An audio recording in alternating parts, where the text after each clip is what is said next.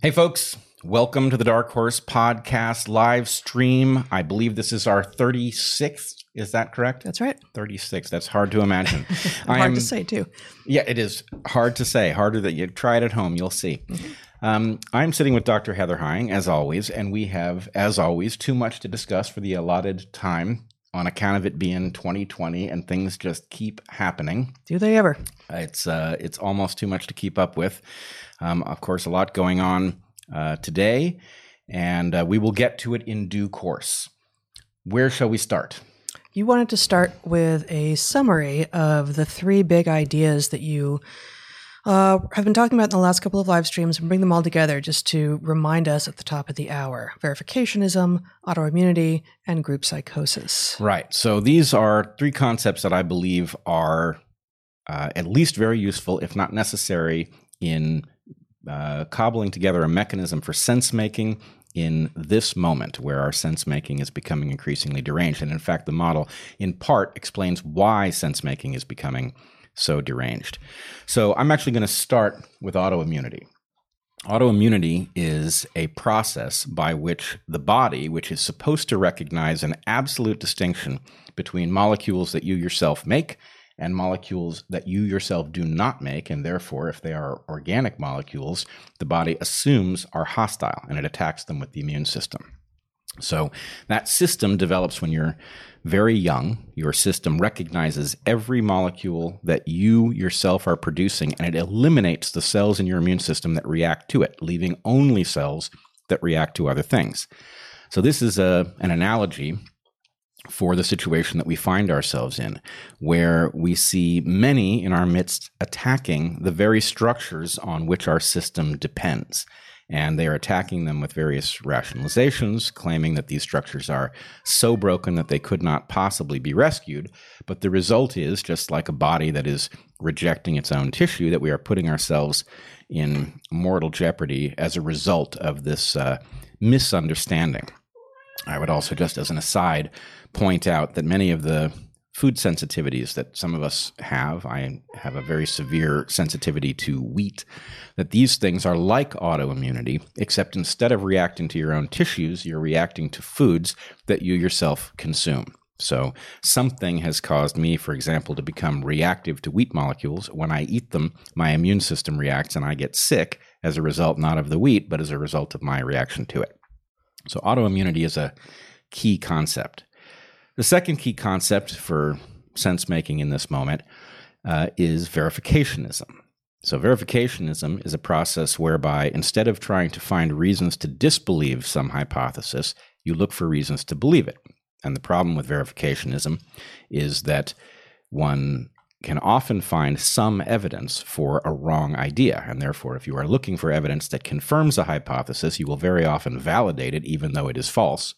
Whereas if you try to falsify a hypothesis and you fail, that means there isn't strong evidence against it, and the hypothesis probably has a good de- degree of truth in it. So the claim is that most of what people are doing as they are trying to make sense of the world at the moment involves verificationism, that they have a perspective and they are looking for things that validate it, and they are finding a tremendous amount of support for wrong ideas on the basis that they are looking only for those things that support them rather than things that negate them, which results in what we are arguing is group psychosis. That psychosis is essentially the result of incompatible programs running simultaneously, that when one cannot reconcile two things or cannot find a mechanism to compartmentalize them and keep them apart, what happens is the programs keep tripping over each other. And so one ends up responding to a, uh, a view of reality that is um, uh, false and disruptive of the ability to, to function properly. So much of what we see is the result, for example, of two perspectives, both of which are wrong being simultaneously deployed to different populations who find each other increasingly ununderstandable. These incompatibilities are resulting in us, at some level, literally becoming crazy. Some of us as individuals, but all mm-hmm. of us as part of this group that cannot figure out even in what language to approach each other to discuss what we face and what our overwhelmingly common interests clearly are. We can't figure out how to protect them because the uh, incompatibilities between these worldviews are too great. The gap is too big for us to look past it. Yeah. In the language of sense making, we literally do not find any sense in those who are on the other side. We do not find any sense, and increasingly we regard them as some anomalous phenomenon, mm-hmm. right? In fact, I would argue that one of the outgrowths of a psychotic collective sense making is the verificationist belief that in fact you've got it right and the other side is simply insane. Mm-hmm. And if one can, for a moment, just step out of your own sense making bubble and realize that the likelihood of that is actually quite small, right? It's certainly possible for a small number of people to be simply insane. Mm-hmm. But the idea that um, half the population has simply lost its mind while you have retained a perfect grasp of what's going on is um, indeed quite unlikely. So the trick, the thing, which actually, I swear, if you'll try it, you'll find it rewarding and maybe even reassuring. But the trick is to figure out who you can talk to in that group of people who you probably regard as batshit crazy, who might be able to convey to you where to stand in order to see through their eyes. Now, many on your own side will tell you, don't you dare right? To the extent that you even humor them as if they are making some kind of point. You are putting the thing that we must do right away in jeopardy. And you must ignore that. If, if your purpose is to figure out what's going on rather than just to simply participate on a team, no, no matter how dangerous its viewpoint has become, then it is necessary that you figure out how to understand what those on the other side are seeing. All right, so that's the model, and indeed, I think you will see in many of the things that we discussed today that these these uh, ways, these concepts that help organize um, our thinking around the way events are unfolding in the world, many of them are manifest in these other unrelated topics or seemingly unrelated topics. Well, and to your final point there, I would say that we hear a lot from people who say they are right of center, uh, who say they enjoy hearing what we have to say because we are um, trying to make sense rather than simply indoctrinate. And there are a number of ways that that little little soundbite can sound, but um, that people are coming to us despite the fact that we probably have never voted the same way they have, or would disagree on a lot of the methods by which we are trying to obtain a, a just world. Um, but that so long as we do share underlying values, which the vast majority of us do, um, that uh, people are heartened uh, conservatives, good faith conservatives, are heartened to hear us as good faith liberals um, doing this kind of analysis. And one of the things that is so disheartening, and I think we may, um, I mean, I guess we could start here, but I, I want to talk just briefly at some point today about. Um, about what's going on in Louisville and the response to it. I mean, maybe that is the right way. I thought we would finish there, but should we maybe start there? Well, I want to uh, follow on two things that okay. you said, and then maybe we can come back to that. One is uh, in somewhere in I think it must have been at the end of last week, I happened to catch a Tucker Carlson uh, monologue in which he specifically alerted his audience. He called out honorable liberals who are horrified by what's going on on the nominal left at the moment. Mm-hmm. And his exact phrase was something like, you know, honorable liberals are horrified too. They exist, you know. Mm-hmm. Right. And the, he was actually calling out the very fact that it's easy to misunderstand that such a person on the other side might exist. And he is, uh, you know, I, I, felt a little bit that he was uh, winking at us and some of uh, our IDW friends who have yep. Uh, managed to make uh, higher quality sense in these confusing moments. But the other thing we get is the flip side, um, which you called out in an early live stream, uh, which was the inverse of Trump derangement syndrome. Ah, yes. And so the mirror we, image of Trump derangement. The mirror syndrome. image of Trump derangement syndrome, which we often hear too when we mm-hmm. critique Trump. When we say things like, "Really, he must be removed from office," right? We must vote him out. I don't feel like I'm saying anything extraordinary in the context of a democracy right? The idea that a sitting president has demonstrated that they must uh, be eliminated in the next round of elections is par for the course. And yet we are frequently accused of being just simply blinded by our hatred for Trump. And I must say, I don't actually feel hatred.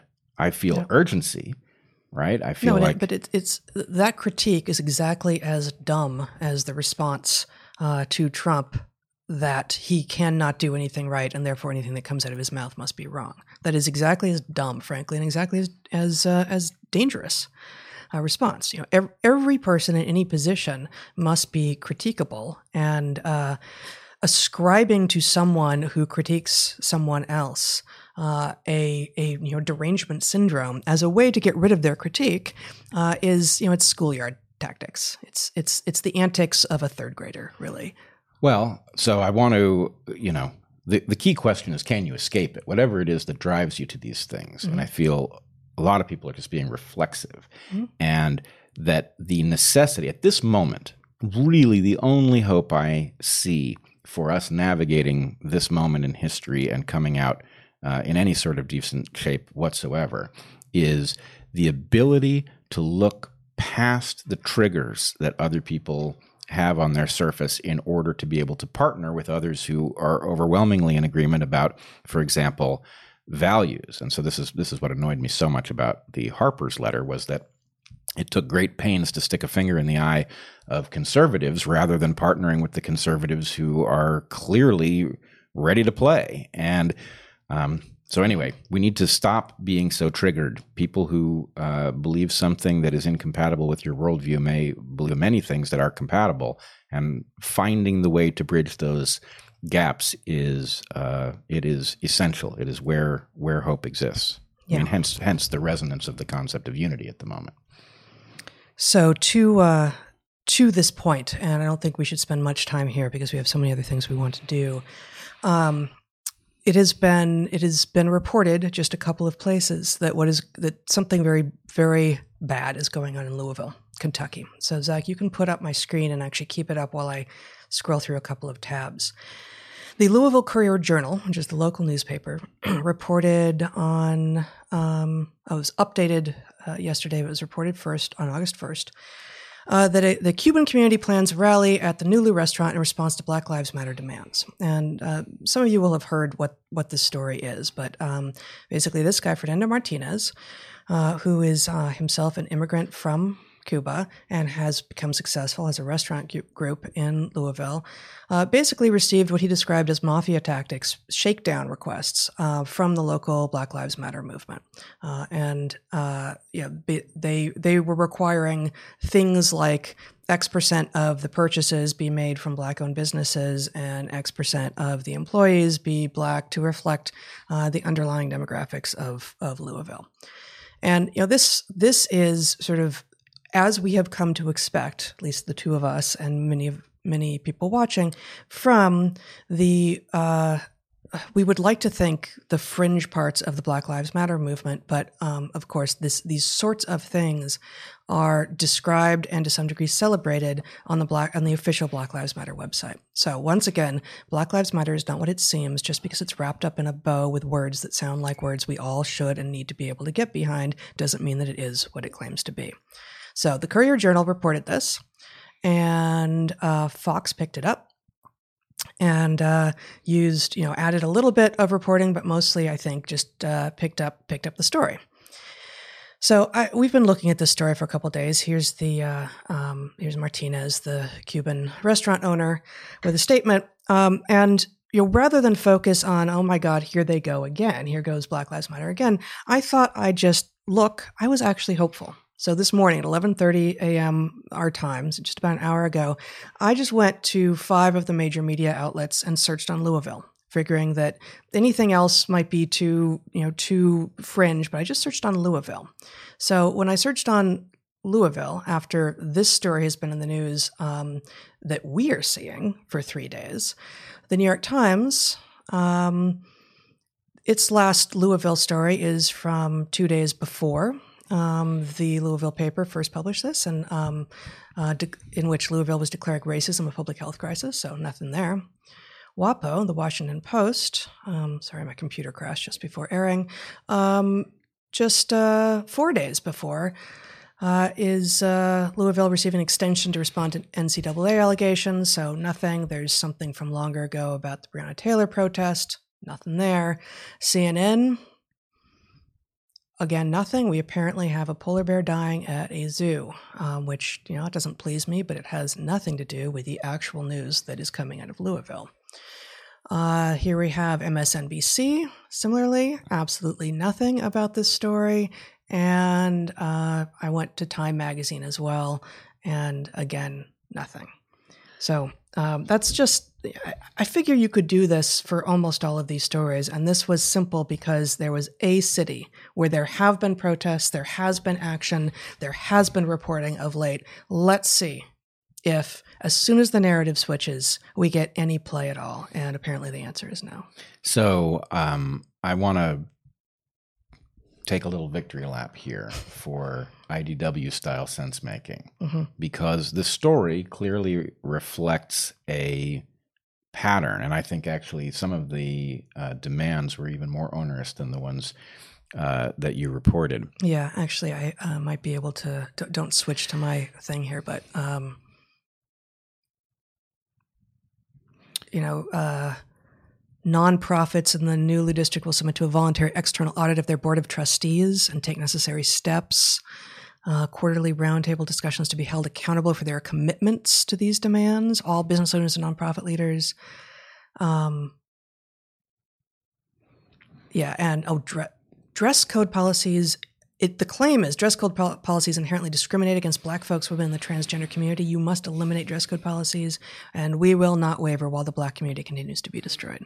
So, So- that's some of them. Um, I would just like to point out you just went through a series of mainstream uh, press outlets that Yeah. failed to report the story entirely. Um, earliest uh, prediction of such a thing, I would say, is Eric's coining of the term intersectional shakedown, which goes back years. Yep. Um, I have argued that Eh, well, and of course his GIN, gated ins- institutional narrative. Both of those things Right. are resonant. Why do you not see this? Because the gate has closed and this narrative um, will not be breached by that inconvenient fact. Mhm. Um, I have said that this movement is interested in reparations 24 hours a day, seven days a week, 365 days a year at every context, in every scale, every interaction, right? This is beginning to be that. You have pointed to the prol- proliferation of things like Black Lives Matter signs in store windows that you have called uh, "Don't, Don't Hurt, Hurt Me" Me um, displays. displays. Yep. And I believe that Michael Tracey, who, to the point about uh, bridging divides with people, Michael Tracey, who has tangled with uh, various people in the IDW at various points, nonetheless put together a report apparently where he goes through. He was on the ground here in Portland, Mhm. and he released some very dramatic uh, video of him being uh, uh, attacked by uh, Antifa members.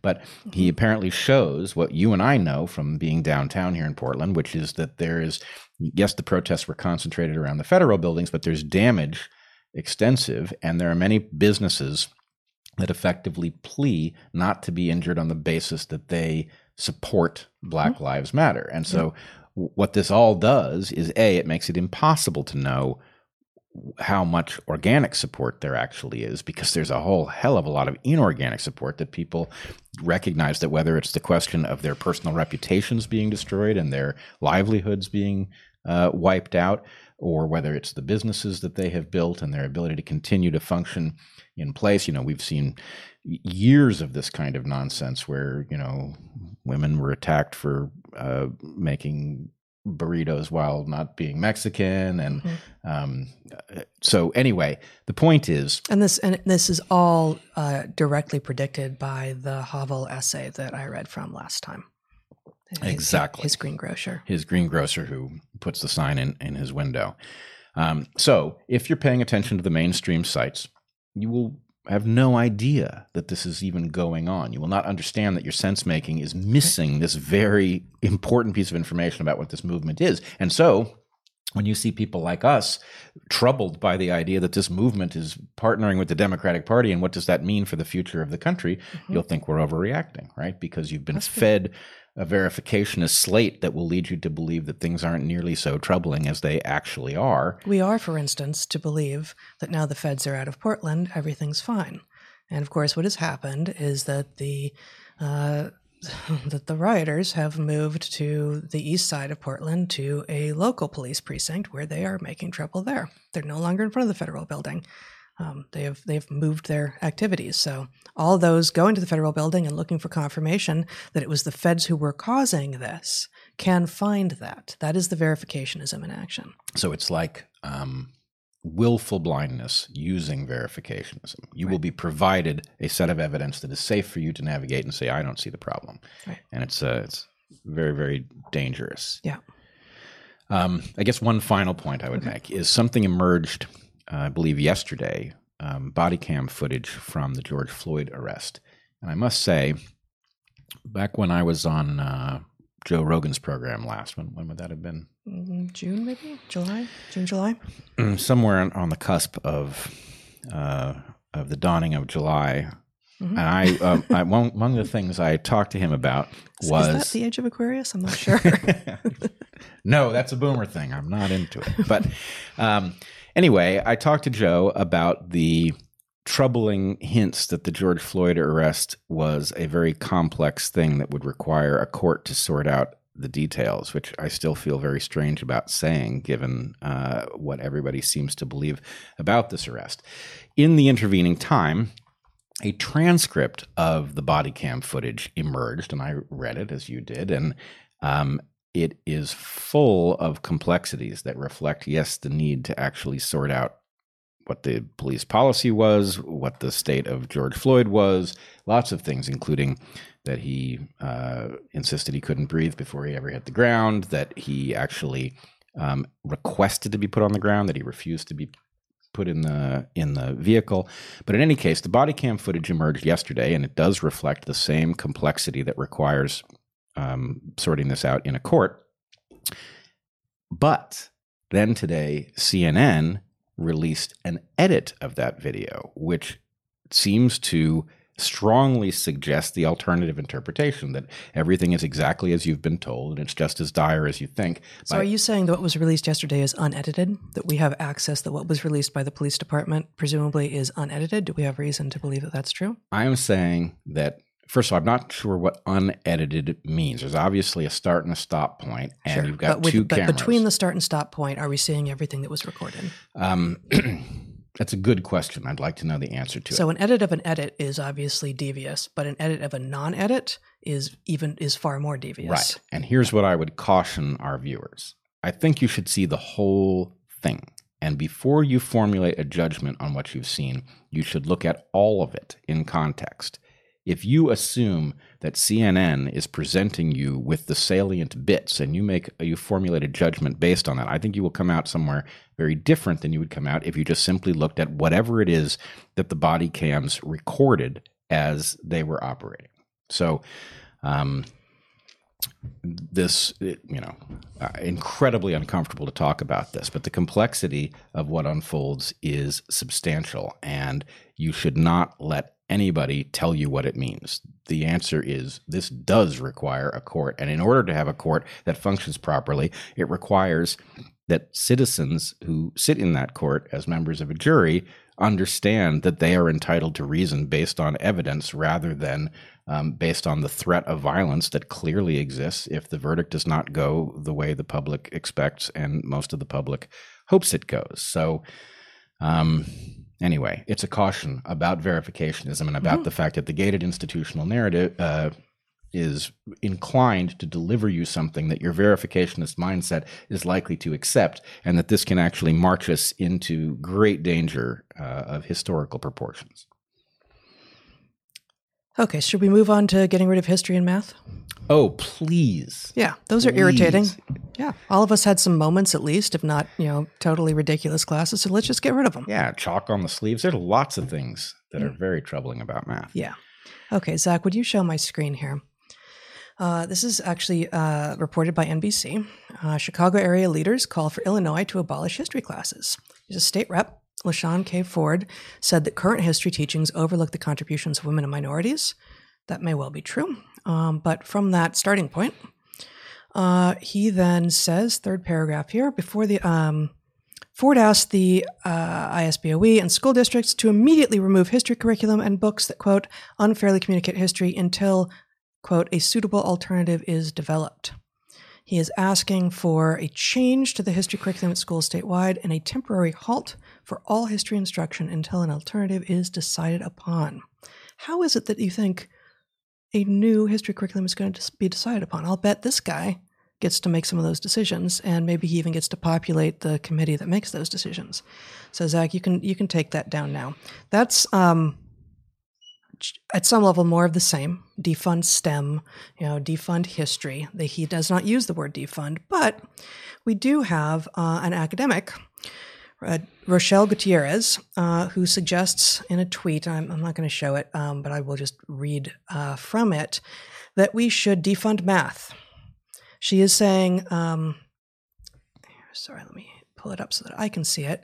Um, I think that we should be literally defunding math from K-12, K-12 curriculum requirements and testing, and literally defunding math from society, parentheses, STEM funding and salaries, but also figuratively from our minds, parentheses, giving the current version more value than other subjects or gifts.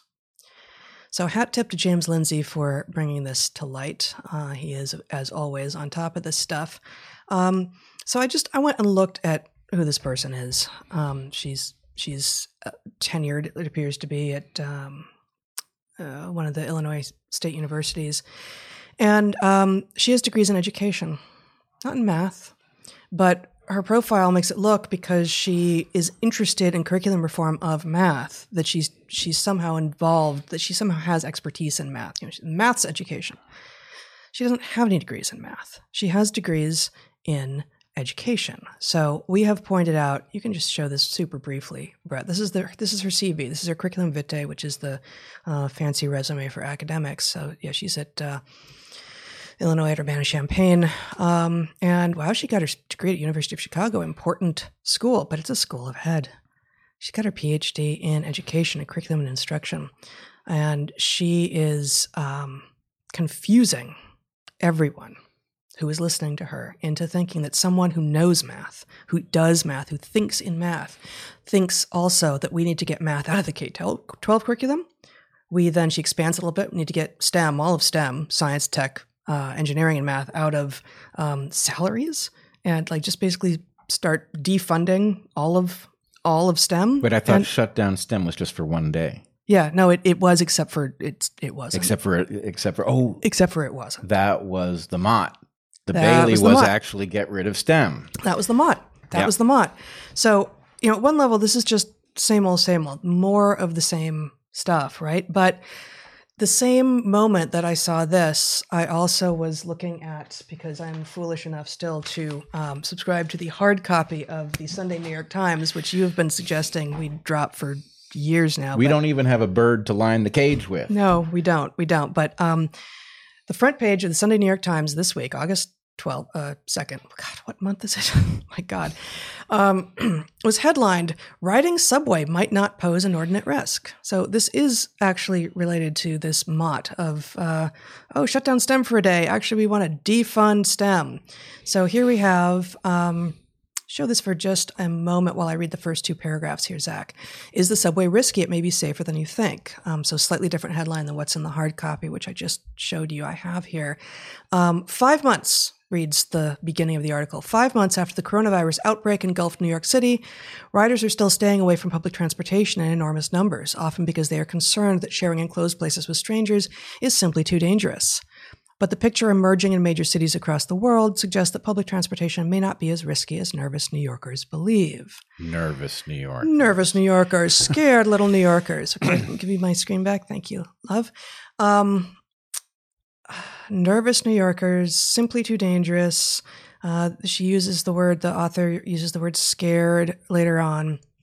Find, you will find in this article buried far deeper. They've, they've buried the lead, of course. Um, but not only did they bury the lead, I don't think the author, and certainly not the headline writer, knows what the lead is. Uh, here's another quote from the article, which actually is accurate. Once too many people pack onto a train, the ability to provide proper ventilation diminishes significantly. When riders are standing shoulder to shoulder, any viral particles a sick passenger exhales could be readily inhaled by another passenger, even if both are wearing masks. So I'm going to put that into. Oh no, I've lost my. Um, I'm going to put that into uh, math speak, biology speak. This is this is going to be a strategy. Do you decide to go on the subway or not? That is density dependent. It is density dependent. What you find in this really long article, that again was the front page of the Sunday New York Times this week, is all sorts of you know we, we looked at we looked at places worldwide and no one has been able to track outbreaks to subways since the pandemic has broken and they do mention that mit article um, that found specific um, transmission risks on the New York subway. Uh, and the one little nod to that is that many people questioned its methodology. and there's no link. I, I, I, can't see who questioned its methodology. I'm sure people did, but we talked about that article in some depth back, I don't even know what episode 13 yep. i'll make it up um, something like that uh, and you know it looked it looked good to us it was compelling but what was the big difference between the new york subway in march versus now there were many, many, many more people riding on it. And nowhere in the world is mass transit, does mass transit have the ridership that it did pre pandemic. So, a, it is difficult to do track and trace with subway ridership because most people aren't tracing their own movements that way, and um, and and it's just not being done at that level. Um, but even if it were, even if the track and trace data were fully reliable with regard to subway ridership, it's not the same we expect exactly for transmission of this virus to track with density of the virus being transmitted as droplets and aerosols in packed spaces. And because ridership is way down, of course, of course, riding subways is going to be safer, which means that this is actually uh, a kind of like journalistic medical malpractice. Yep. Because the lead that they give is actually, guys, you're being nervous Nellies, you're kind of scared. You should you should probably get back on your subways now. Well, you know what? If everyone takes their advice, suddenly the subways are going to get a lot more dangerous again because they're going to be densely packed again. So let's demonstrate this with a reductio ad absurdum. Let's do it. Right? At the point that nobody is on the subway, subways become perfectly safe by yes. this rubric and you and what what you see and you know and okay so there's an economic imperative here right subways need riders in order to to pay their bills and you know across the board every sector in the economy there's probably a few that are that are growing right now but almost every sector in the economy is failing as a result of this pandemic and the responses to it. And so presumably new york subway needs needs more riders in order to make revenue but once they get more riders, they're going to be, it's going to be a more dangerous place for those riders. And both of those things need to be in riders' heads when they are receiving information, especially from so patently innumerate journalists as this person is. Well, I'm not even, I mean, an enumerate journalist, but it's serving a larger function here. Yes. And I bet you that this is an analog for what we went through with masks, where the oh, idea I mean, is actually that's that's where I'm going. Something yep. has decided that you need to believe that subways are safe in order for New York to go back to functioning because nobody's got a plan B for what you do if people stop riding the subways because they know they're not safe. Right. So this is gated institutional narrative, yep. which is now feeding you the following pieces of information with which you can use your verificationist model to uh, get get back to riding the subway. What you need to know is yeah, people thought subways were dangerous. You probably heard that. The methodology of the study that said that, many people have questioned it many people have questioned it. So many people. Right. People on Twitter, people at the supermarket. Um, and uh, my five year old questioned that study. Well, that's even more people. Yeah. Um, so, anyway, you've got that study was questionable. Newer, better information. You know, take mm. the software update. Actually, the subway is much safer than you think. People who say otherwise are cowards.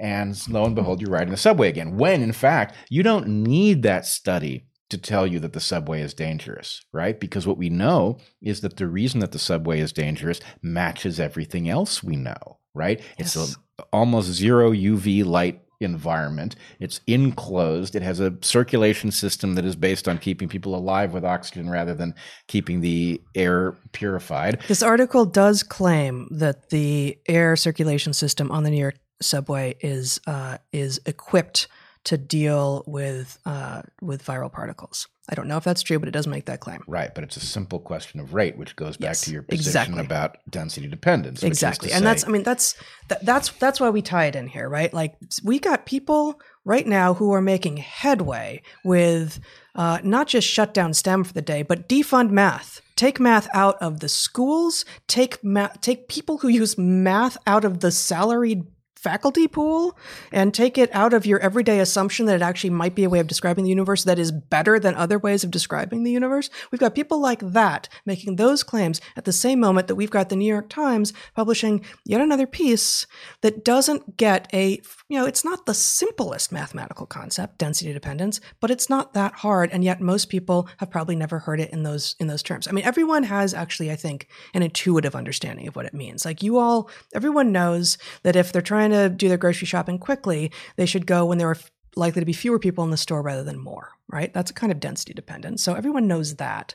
And probably everyone who remembers any of their like high school biology will remember Batesian mimicry right? In which you've got a toxic model organism. That's just the language of biology. A toxic model, um, which is out there paying the price of having both um, the coloration to warn predators and also the toxicity that will be the punishment for predators should they should they tangle with the model. And then you have a mimic species um, that is that looks like the model and so pays the price of having to build those colors and such, um, but doesn't have the toxin, which is itself a big metabolic cost. Like toxins are expensive to to make and to maintain and to carry around, and so the mimic um, it can be really um, really successful. We have like king snakes mimicking coral snakes, for instance, and there, you know there are many examples of this, and we, and we could we could spend hours talking about this as we as we have in the past. Um, but for now, let's just say that probably when you learned this in high school biology or even college biology, um, you weren't taught that that strategy isn't simply good. That strategy depends on the mimic being rare relative to the model. Because if predators are out there looking for food, and they take a little taste before they're old enough to know or because they you know they're in a species where they aren't taught by their moms what to eat they take a little taste first of the brightly colored species that happens to be the non-toxic one then they're going to extrapolate that they're all non-toxic. And so the non-toxic mimics need to be rare relative to the toxic models in order for this to work. That is density dependence. And guess what being safe on the subway with a virus that transmits through airborne particles is density dependent. Masks don't inherently make you safe whenever you wear them, right? We're not, we wouldn't be safer right now wearing masks because we live together and have been in isolation with each other and our two kids since March being outdoors, not around other people. At this point in the current evolution of this virus, doesn't it wouldn't make you safer to be wearing a mask. When you're indoors with strangers, yes, you should be wearing a mask. It will make you safer because the density of viral particles that you are likely to run into is higher. So, looting also fits a density dependent model. Yes. Try, you know, yes. looting when there's nobody else looting, and you will find yourself under arrest if you do it when everybody else That's is perfect. looting. It's perfect. Yeah. So anyway, there's lots of places where this concept uh, is useful, and um, Yes. it is totally abused here in order to create a false story. I would point out also, I believe it was an MIT study that did the original Yes. work on the subways.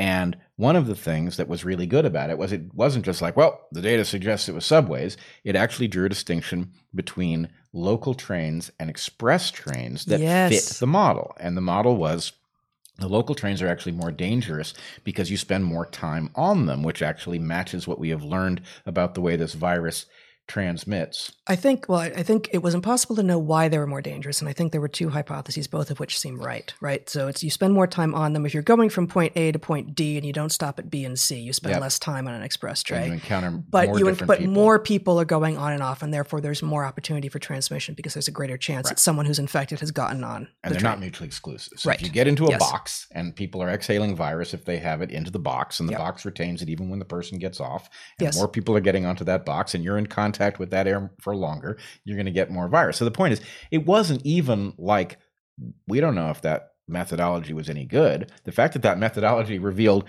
it's not that subways are dangerous, express trains are better, and local trains are worse. That actually gives you a model for transmission. So this is high quality work, not low quality work. Yes. And for the New York Times to take up arms against it actually matches what Eric delivered in his most recent intro essay to his most recent Portal podcast, Mhm. um, in which he builds a model, one of the manifestations of which is the headline is the story. Right? This is about optics. And the idea is Yep. what are you supposed to take away from this? Subways are safer than you think. Yeah. What happens Don't to be you if you take that? scared. You might Yeah. get COVID. You might give it to somebody who's going to die. You might end up facing much longer term harms than you otherwise uh, would. And so, Yep. you know, this is directly putting people in danger. Mhm. And um, if you're a devotee of the New York Times, you won't know any better. That's right. And I think it's also related to a culture that I've been commenting on for years, uh, which is that it's it's sort of widely considered in the intelligentsia, you know, at like high end cocktail parties and the likes, um, to be cool. It's like cool or funny to be enumerate, right? To be like, oh, I suck at math or I never did well in math. Whereas obviously in the same circles, if you admitted that uh, you were illiterate, you would not be invited anymore, right? This this wouldn't be acceptable. And you know, the one sort of you know partial carving out is you know people who are dyslexic can say like, actually, I really struggle with that thing, and you need you're still forced to jump through different and some of the same kind of hoops in order to demonstrate that you can do everything that us like sort of fully literate folk are doing.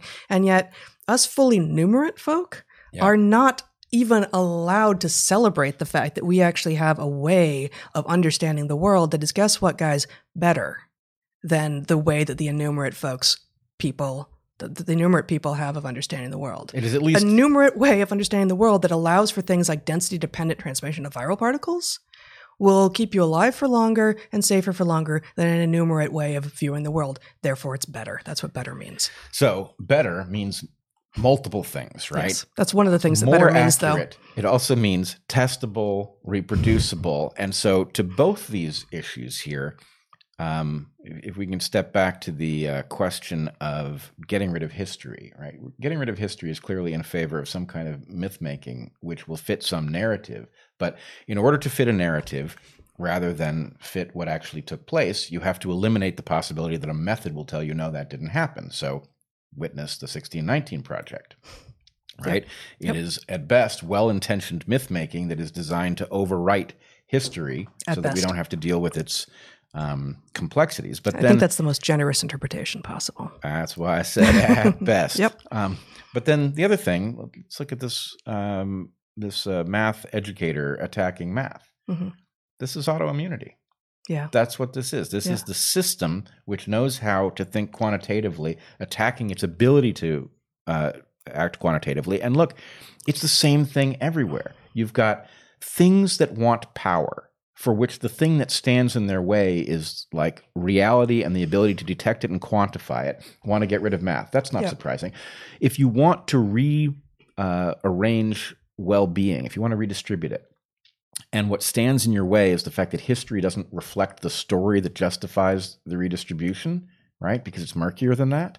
Then you go after history. And the point is, well, we can just overwrite that with something that does work. Mhm. And what do you do if you want power and the thing that stops you from taking power over restaurant owners is the police who show up and uh, you know arrest you for trying to extort uh, shop owners, well, what do you do? You demand the ab- abolition of the police. So it's attacking all of the structures Yeah. that make civilization work on the basis that that gives somebody the ability to do something they can't otherwise do, that we should absolutely be horrified that they want to do. Yeah. We need to know what happened in history. We need to be able to quantify things, to be able to test hypotheses, be able to establish the counterintuitive rather than just assume that the intuitive and pleasant is always true. That's not. That's no way to Right. navigate. You you won't get very far. You'll you'll you'll destroy yourself. Yep. And I guess I want to go back uh, just briefly to this point about a mathematical understanding of even your daily life is just a superior one to an an a mathematical and certainly to an anti mathematical understanding of daily life. Uh, I want to uh, make it clear that I am totally recognizing that most math education sucks so badly that most people who are enumerate now are not enumerate um, through, I won't say any fault of their own necessarily, but many, many people have been just betrayed by an educational system that took their mathematical, their native mathematical thinking away from them. So that's that's not fair. That's egregious. That was a you know massive failure of your education if that happened to you, and I assume that it happened probably to a majority of people watching even this, because um, while uh, we know that we have sort of engineers and scientists and such among our viewers, unless you have gone into a science and have continued to explicitly think about math in your daily life, uh, most people imagine that. Um, because they didn't use it, they lost it, or worse yet, um, they never had it at all because their math teachers were terrible. They didn't understand math themselves. They used carrot and stick regimes to motivate rather than, oh my God, this is fun. Look at how much more empowered you can be in your own world and in the universe if you just have a few basic understandings of how math works and can employ those you know use them put them in your toolkit and use them when they need to be used so um, one of the, one of the reasons at this point about math is going to be harder to make, I think, is because most most smart people, even most smart people who are paying attention to this and who are sort of anti woke and really alarmed about what is going on right now in American society that's spreading across the world, um, know themselves to be uh, a bit innumerate, know themselves to be a bit scared of math, and so may not want to speak up for fear of someone going, "Oh yeah, you know, prove you can do math." We don't need lots of people who can't currently think mathematically to prove it, and you shouldn't be bullied into accepting that you need to prove it. Um, what you should be is actually angry that this happened to you, if it did happen to you, and uh, and be willing to learn. You know, a concept like density dependence. Now you've got it. And you know, we could do a more complete job of it, but now you've got it. And now you know that actually going on the subway is safe is an incomplete rule that is inherently going to be wrong at least sometimes and therefore you shouldn't put that in your in your quiver like that is not one of the rules that you should be remembering you should be thinking about density dependence of viral particles is is what I should be considering as I decide whether or not I should go into that situation at all, and if I am in that situation, whether I should be masked, etc. Um, I should also say, much like the situation with uh, the police, there's a lot to be said for the fact that our math education mechanism, exactly as you're suggesting here, is broken enough to disrupt most people's acquisition of the Absolutely. stuff they need. And that we have tools at our disposal that our ancestors did not. Right. So, you know, when a chalkboard was your mechanism for conveying math, you're limited in a sense. But we have all kinds of tools that we could be leveraging much more effectively. You know, you could gamify the uh, acquisition of math so that it did not feel like medicine, that it felt like fun. Mm-hmm. And were we to do That's that? my father did with me. Exactly. And. But here's the mm-hmm. key why was your father able to do that? Because he deeply understood math, right? Most yep. of the people teaching math do not deeply understand math. At best, right. they're competent at it. Yeah. And the point is, our whole mechanism for education suffers from the fact that we don't budget to get the people who are liable to be insightful into the field in order to teach children. And this is penny wise, yeah. pound foolish because. Yep.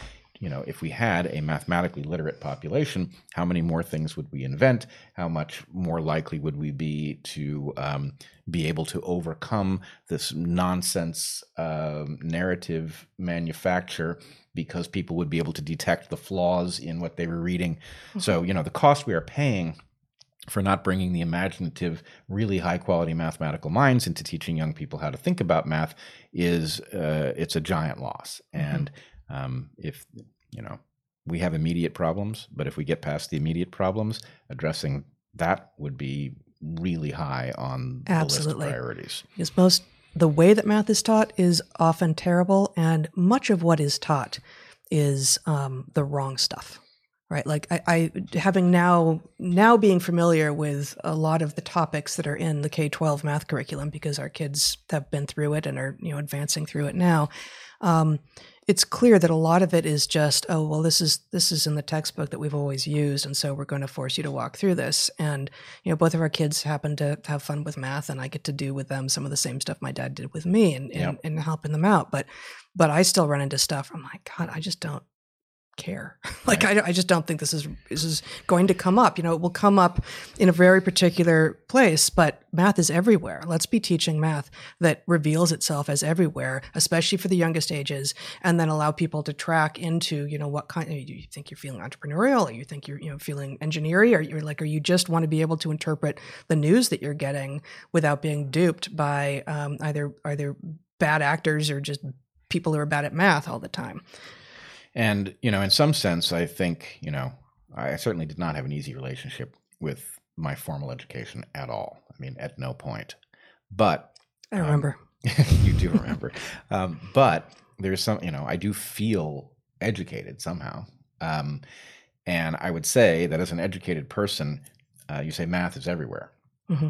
math is everywhere, chemistry is everywhere, logic is everywhere, right? Yeah. Physics is everywhere. And the point is, you don't see to the deepest level, right? You don't Yeah. see the world uh, through the eyes of a theoretical physicist Right. unless you have very good exposure. But the ability to peer into all of these levels, you know, when we talk about immunity, you're talking about the chemistry at the tip of something called an antibody that you've all heard of, but you don't realize this is a Y shaped molecule that has two pads on it that have electromagnetic idiosyncrasies that stick to some stuff and not other stuff for reasons Mhm. that you could demonstrate with a child's magnets, right? And so the ability to be able to see into these puzzles, it's not that hard if somebody who knew what they were, were doing uh, placed it in front of you in a way that is uh, conducive to your acquiring it. It's effortless at some level. But if not, then it's just a struggle memorizing stuff from books that doesn't stick because it doesn't. Uh, it's not connected to anything. You don't have you. You need to be able to build your own architecture that makes sense to you in your head, and such that when you get something new in your head, you can you can when you when you receive some information, you're like, oh, this will fit there. And you know, I feel this way very explicitly about um, animals and you know ecology and behavior. And you know, when I'm when I'm in the tropical rainforest and seeing yet another bird do yet another interesting thing, if I if I have literally the phylogenetic tree in my head and go like, oh, well, um, that's a woodpecker as opposed to a cuckoo, as opposed to a tanager, and I know what you know woodpeckers tend to do, and oh, that's something unusual for a woodpecker, or oh no, that fits right in. Um, it just gives you an architecture right from the beginning that you can you can uh, you can base things off of. I think also what you just said makes me want to give a shout out to the model that was Evergreen when it worked once again. Um, and I don't know that the program in question did work, but I, you've heard this story. When I was flying out to my interview at Evergreen, flipping through the, at that point, it was still paper catalogs back in, would have been early 2002, I guess. Um, like the the catalog and these you know full time programs again, where you often had multiple faculty teaching um, from very different disciplines. Uh, I found a program that really this this program was the one that made me think, ah, if you can do that there, this is where I want to be teaching and therefore learning because I will be learning from my co-faculty and my students as well. It was called Centering, and it was about the science and art of pottery, of ceramics. And I had, you know, over the last few years at that point become a potter myself and was fascinated with exactly the artistic manifestations of ceramic. And I, I particularly liked wheel thrown pottery. And of course, the physics in wheel thrown pottery is, you know, both obvious and intuitive, which, and, you know, we've talked about this with regard to Frisbee as well. Um, but also the chemistry. Like I, I know the least about chemistry of all of the natural sciences, probably. But once you are um, mixing your own glazes and putting pottery into sometimes an oxidation kiln and sometimes a reduction kiln, and seeing the different ways that, say, you know, copper reveals itself in an oxygen-rich environment versus an oxygen-reduced environment, is amazing. And it just brings the at least the science and physics to life. And you know, I, I never dug my own clay, but you know, you could do that and start to think about some of the underlying geology Well, and biology too. and And, that's what this program allowed. Like this, it could have right. Yeah. The idea of learning how to make both hand built and wheel thrown uh, pottery and understanding the, the physics and chemistry of it in the same place at the same time with the same faculty, the same students. That's what it, what's an what an education can be. And um, that's part of what that's part of what we do mourn at Evergreen, right? I was just going to add that uh, you also get issues of mathematical scale with respect to the particle size in the different kinds of clay and the way that they throw differently on a wheel. Oh, yeah, know, how much they- porcelain you know, versus yeah, porcelain versus uh, a, a red uh, a red clay base. Um, Yeah. I've, I've now forgotten all the all the various terms because when we moved, I had to I had to give up my pottery studio um, that we had built for me in our backyard. Um, but you know the different the different shrinkage, right? Just you know, some clay bodies will shrink fifteen percent, some twenty five, and uh, and planning for it. and you know if, if you've done it logic, wheel thrown, it will shrink in some, you know with some kind of circularity to it, and yeah. it's it's fascinating and remarkable and it really does allow you to bring your science and your art brain together Well, and, and, to, and most traditional education doesn't let that happen because in that case you've got a physical product right? There's also a reward structure built into it which is really the hidden key to all education is that Yeah. in general we sit you in a chair and the reason that you want to learn the stuff is so that your teacher doesn't say mean things at you about you at the end of the term Yeah. which is not a good motivational structure. Whereas i want to get better at this because i saw that ornate thing and i'd like to be able to make one like it. Um, you know that's a very powerful motivator. So yes figuring out how to get the motivation in the right place is key Yeah. I would also point out, if I can just go back to one other thing, Yeah. this issue of um, we must unmake history, and mind you, I think the history curriculum sucks. Sure. But, Yeah. um, we must unmake the history curriculum because certain populations are underrepresented in it. Really? How do you know? Right? How do you know is a question that is dependent on a method which is dependent on mathematics.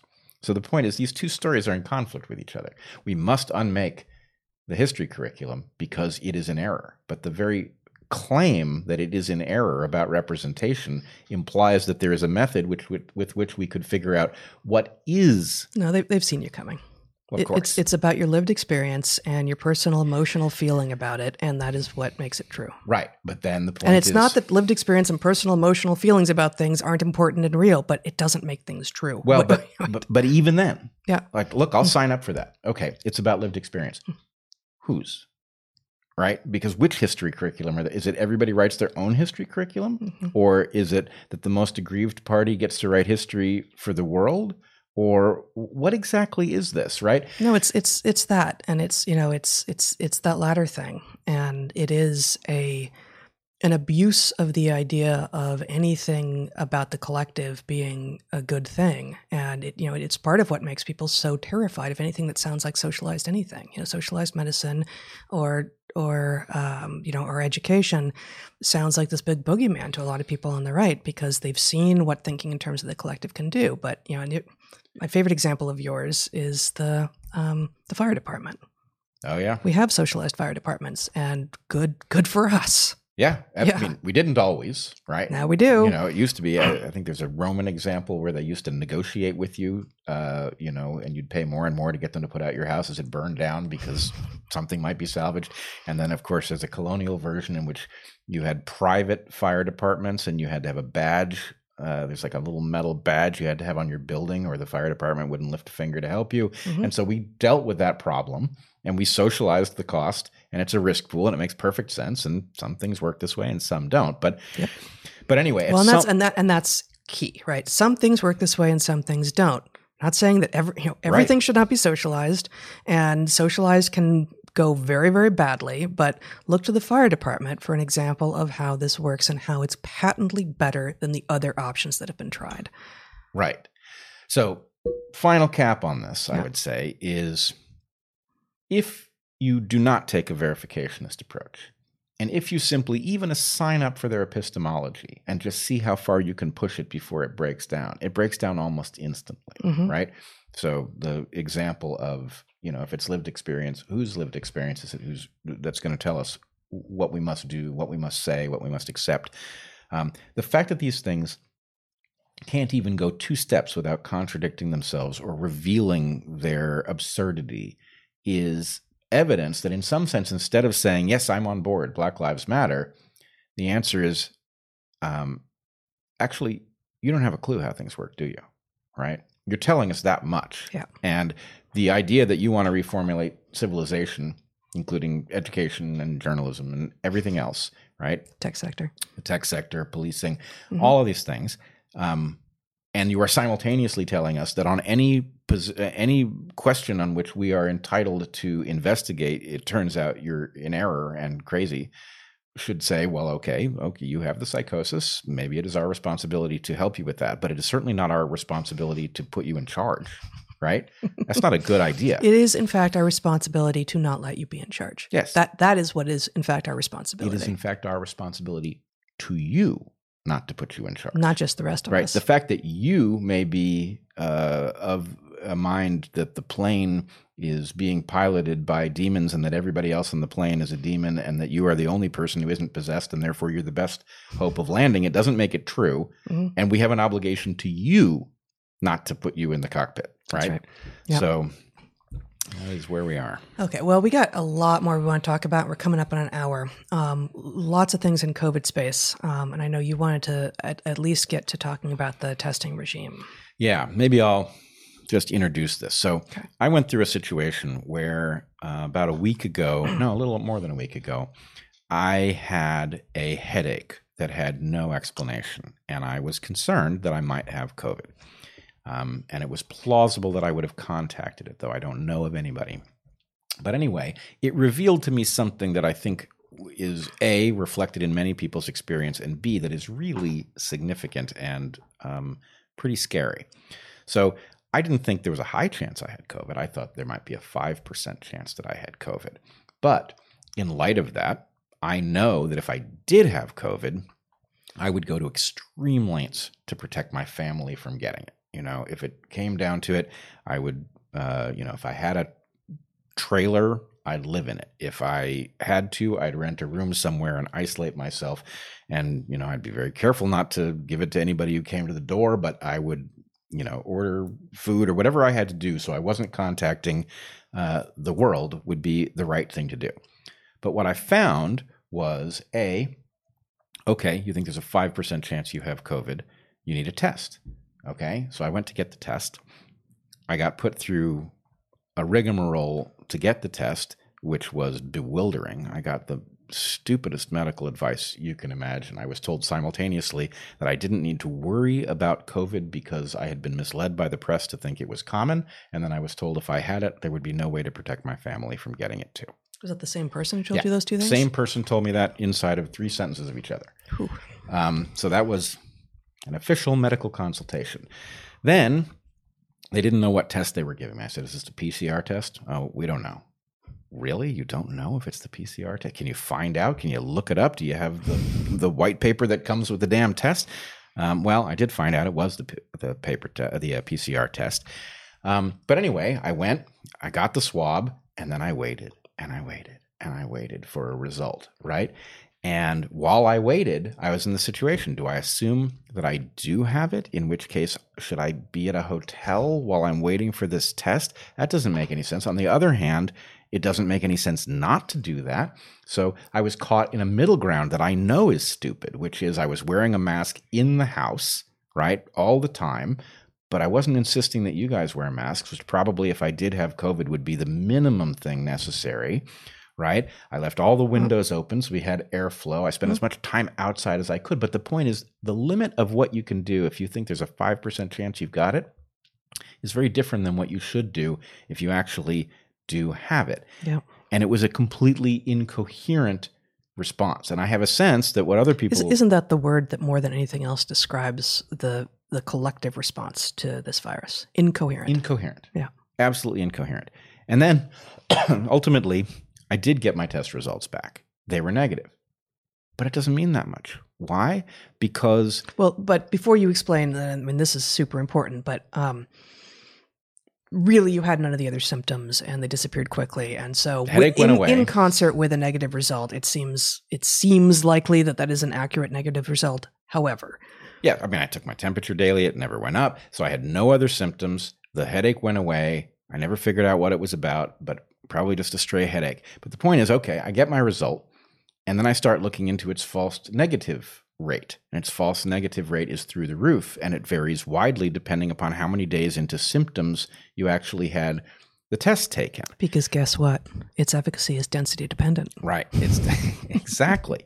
And so anyway, my point is I think First of all, every I just coughed during this little chat. That is plausibly the first cough of a uh, COVID uh, set of symptoms, right? But almost certainly not. Right. At the point that you cough, do you take action? right? So we've been handed a, well, you don't want to give other people COVID thing, but we have not been handed good tools with which to know if we have it yeah. or to trigger the top level action that you would want to take if you did have it. Yeah. And my guess is almost everybody is navigating this badly. Almost everybody is probably rationalizing to themselves that I must not have it until it's way too late. At which point, um, there's a less they can, you know, do we know about how much COVID is responsive to our behavior. In other words, the difference between a case that is quick to go away and one of these cases that gives people symptoms for months down the road. I haven't seen those data. If they're I haven't out there. seen them either. And aren't they? I mean, they they would be relatively easy to collect, and there's some that would be the most interesting and important for those of us who could actually make sense of. Okay, given that I can't trust the the collaborations of data that we're seeing thrown at us, uh, I'd like to be able to make my own assessment. Right. Yeah. Does does laying low, if if you think you've got it, um, have a an impact on the course of the disease? I think it almost certainly has to, but I don't think I've, I don't think the data are out there. At least not available. And the fact that you and I are, even if they are, the fact that you and I, looking at all the places that we do look, are unaware of what the advice would be about how to keep a case mild, if such advice exists at all. Mhm. The fact that you don't have a test that's worth a damn.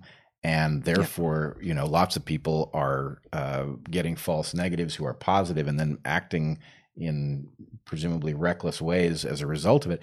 The whole thing is Wait. setting us up for failure. That's the point. Is we are being set up not only for personal, sometimes catastrophic medical failure, physiological failure Mhm. by our lack of information, but we are being set up for epidemiological failure on the basis that the data is too slow to emerge, it's too low quality, and the advice on what you're supposed to do is anecdotal at best. So lots of the answer is lots and lots of people are dying and as much as this disease isn't as deadly as we feared it is potentially much more destructive so Yes. every time you hear oh it's not that serious because the death rate per infection is low you should ask the question okay but how much quality of life is being lost by people who recover or somewhat recover um, because the uh, the stuff I'm reading is certainly very frightening on that front. Yeah, no, absolutely. And here, actually, if you want to show this, Zach, um, here's just a it's a science news article. So it's published in you know one of the top uh, tier science journals in the world, but it's one of these news articles uh, from brain fog to heart damage. COVID 19's lingering problems alarm scientists. And it starts with an extended anecdote um, about a uh, neuroscientist. Uh, who is 38 and has her own lab at University College London, um, but who, having quote unquote survived COVID, finds herself still with sufficient um, both uh, anatomical and physiological symptoms in terms of joint and muscle pain, but also um, neurological symptoms. Um, like she, she is she she says she has brain fog and is and such that she cannot do the work that she is accustomed to doing, and that this is uh, now I think months. Oh, it says she said just three weeks since March when her body temperature was normal. So she's not dead, therefore she doesn't count as one of the deaths. And this is it's it's a terrible way of assessing the impact of a disease, right? Right. Deaths versus not deaths. Well, this this woman's career may be over. May, maybe over. And we also don't know. She's young. She's in her thirties. Right. We also don't know, you know, as we've discussed models of senescence and the force that pulls you towards the grave, we don't know how much life has been lost. The fact that you die from the initial Yes, infection is yes. one thing, but if you've had 15 years knocked off your life, that's not an insignificant fact. So how many lives versus how much life? It's a How different way of counting. It's both counting, but it's it's just a tiny bit more nuanced. It's just a little bit more uh, categorization that is required to imagine, sort of actuarially, how you know what was your expected life uh, life expectancy, um, and you know in fifty years we might be able to know. Right, but it would it's it's going to be such noisy data that we might never be able to know. But of people who tested positive and had cases that were serious enough to be noted, um, do they live less time than uh, are expected by uh, life expectancy tables? Yeah. And Prediction is that they will, although again, that's only counting just actual, you know, n- number of amount of moments lived as opposed to quality of life. Right. And the quality of life thing, you know, it's very hard to tell from the reports. The reports are frightening of what people experience. Yeah. But um, there is, you know, basically people are having an attack on the tissues across their body, which gives a huge diversity of symptoms. I'm also hearing about the recurrence of these symptoms. I have one friend who has a pattern where he had it months ago and he recovered, and every month it recurs.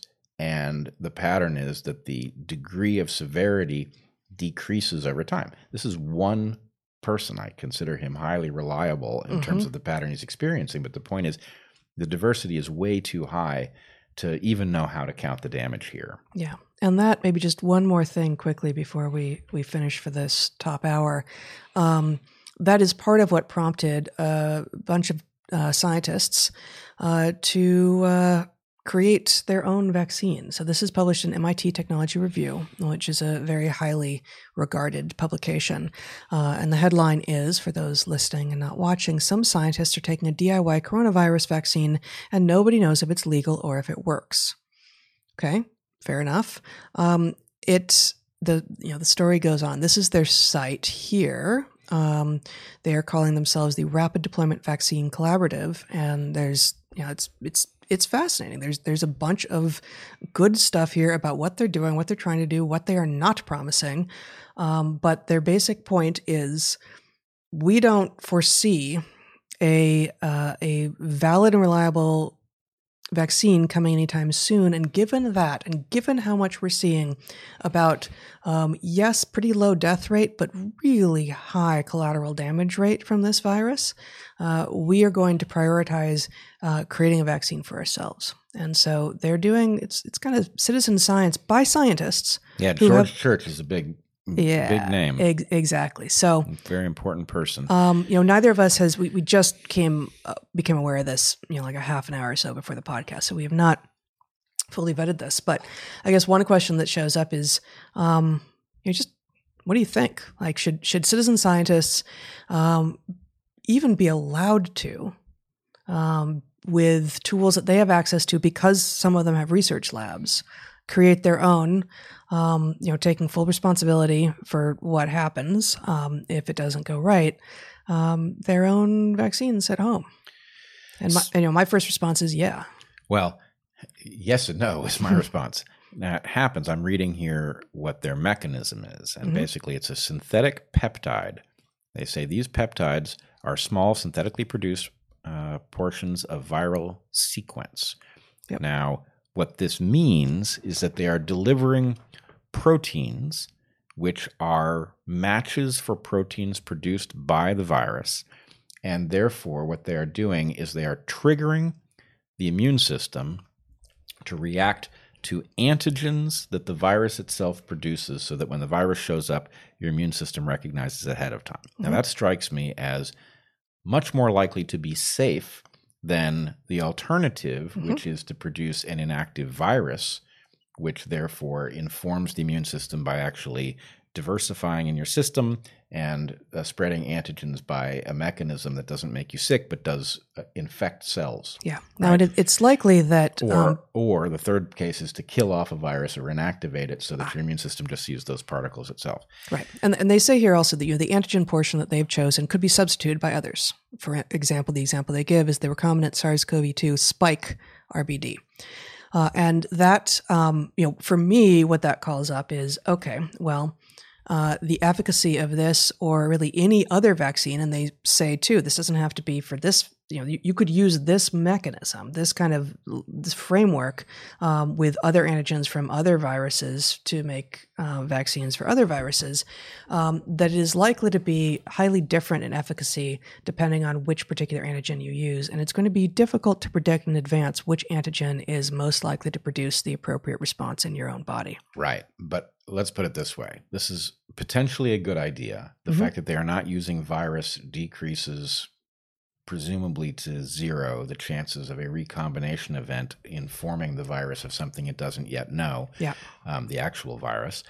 Um, so peptides, probably a good choice. However, the problem is you're you're playing with the information that the immune system uses to understand what antagonists it is encountering.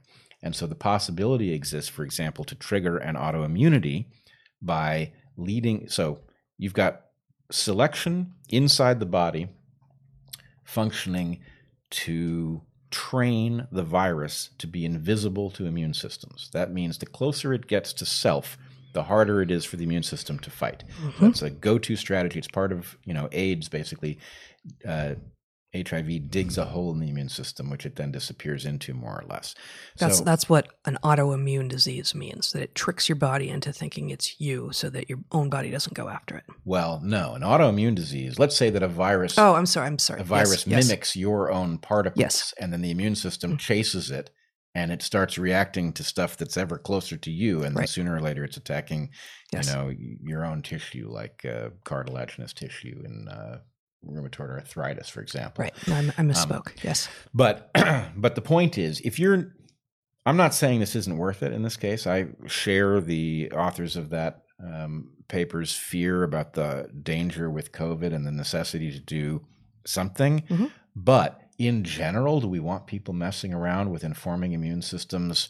You know, uh, based on these things, there's a there's a big hazard here. So the point is, we really ought to be having a proper discussion about the costs, risks, and benefits of allowing this sort of behavior. And the problem is we can't do it in an environment where the New York Times is telling people that subways are probably safe and uh, you know, uh, the WHO is telling us that masks don't work and all of this stuff that's clearly cooked up for reasons that have nothing to do with our actually being informed. Yep. So, anyway, Yep. very important problem to be solved. All right. I think we're I think we're there. I think we have arrived. yeah. So, um, we will be taking your super chat questions in the next hour, um, starting in about 15 minutes. And we encourage you to, if you have questions, either ask them at the very end of this hour. We'll be taking from this hour in monitor, monetary order, and next hour in the order in which they come in. Uh, you can get access to a private Q&A that we'll do every month at my Patreon and at either of our Patreons. Um, access a private Discord server for people who are interested in these kinds of conversations. Um, I promised a Unity update, and there is one. The long awaited Unity campfire is going to be deployed tomorrow with a special guest I think you will be um, very pleased to see join our ranks. Um, we are likely to do this at 6 o'clock Pacific, that is 9 p.m. Eastern, so that we can get everybody uh, able to watch live. Um, so please tune into our channel to find that announcement. The Unity channel. the Unity channel. You can find that at Articles of Unity, at Articles of Unity on Twitter. Um, you can also follow me uh, on Twitter at Bret Weinstein. Bret has one T. Um, in any case, please join us for that. It should be great. Um, we failed to mention what take, took place in uh, Beirut this morning. Sorry for that. I know I promised it on Twitter, but we just ran out of time. Um, so, in any case, uh, if you're not aware of what's gone on, it's worth looking into. We will see you in 15 minutes. All right. Be well, everyone.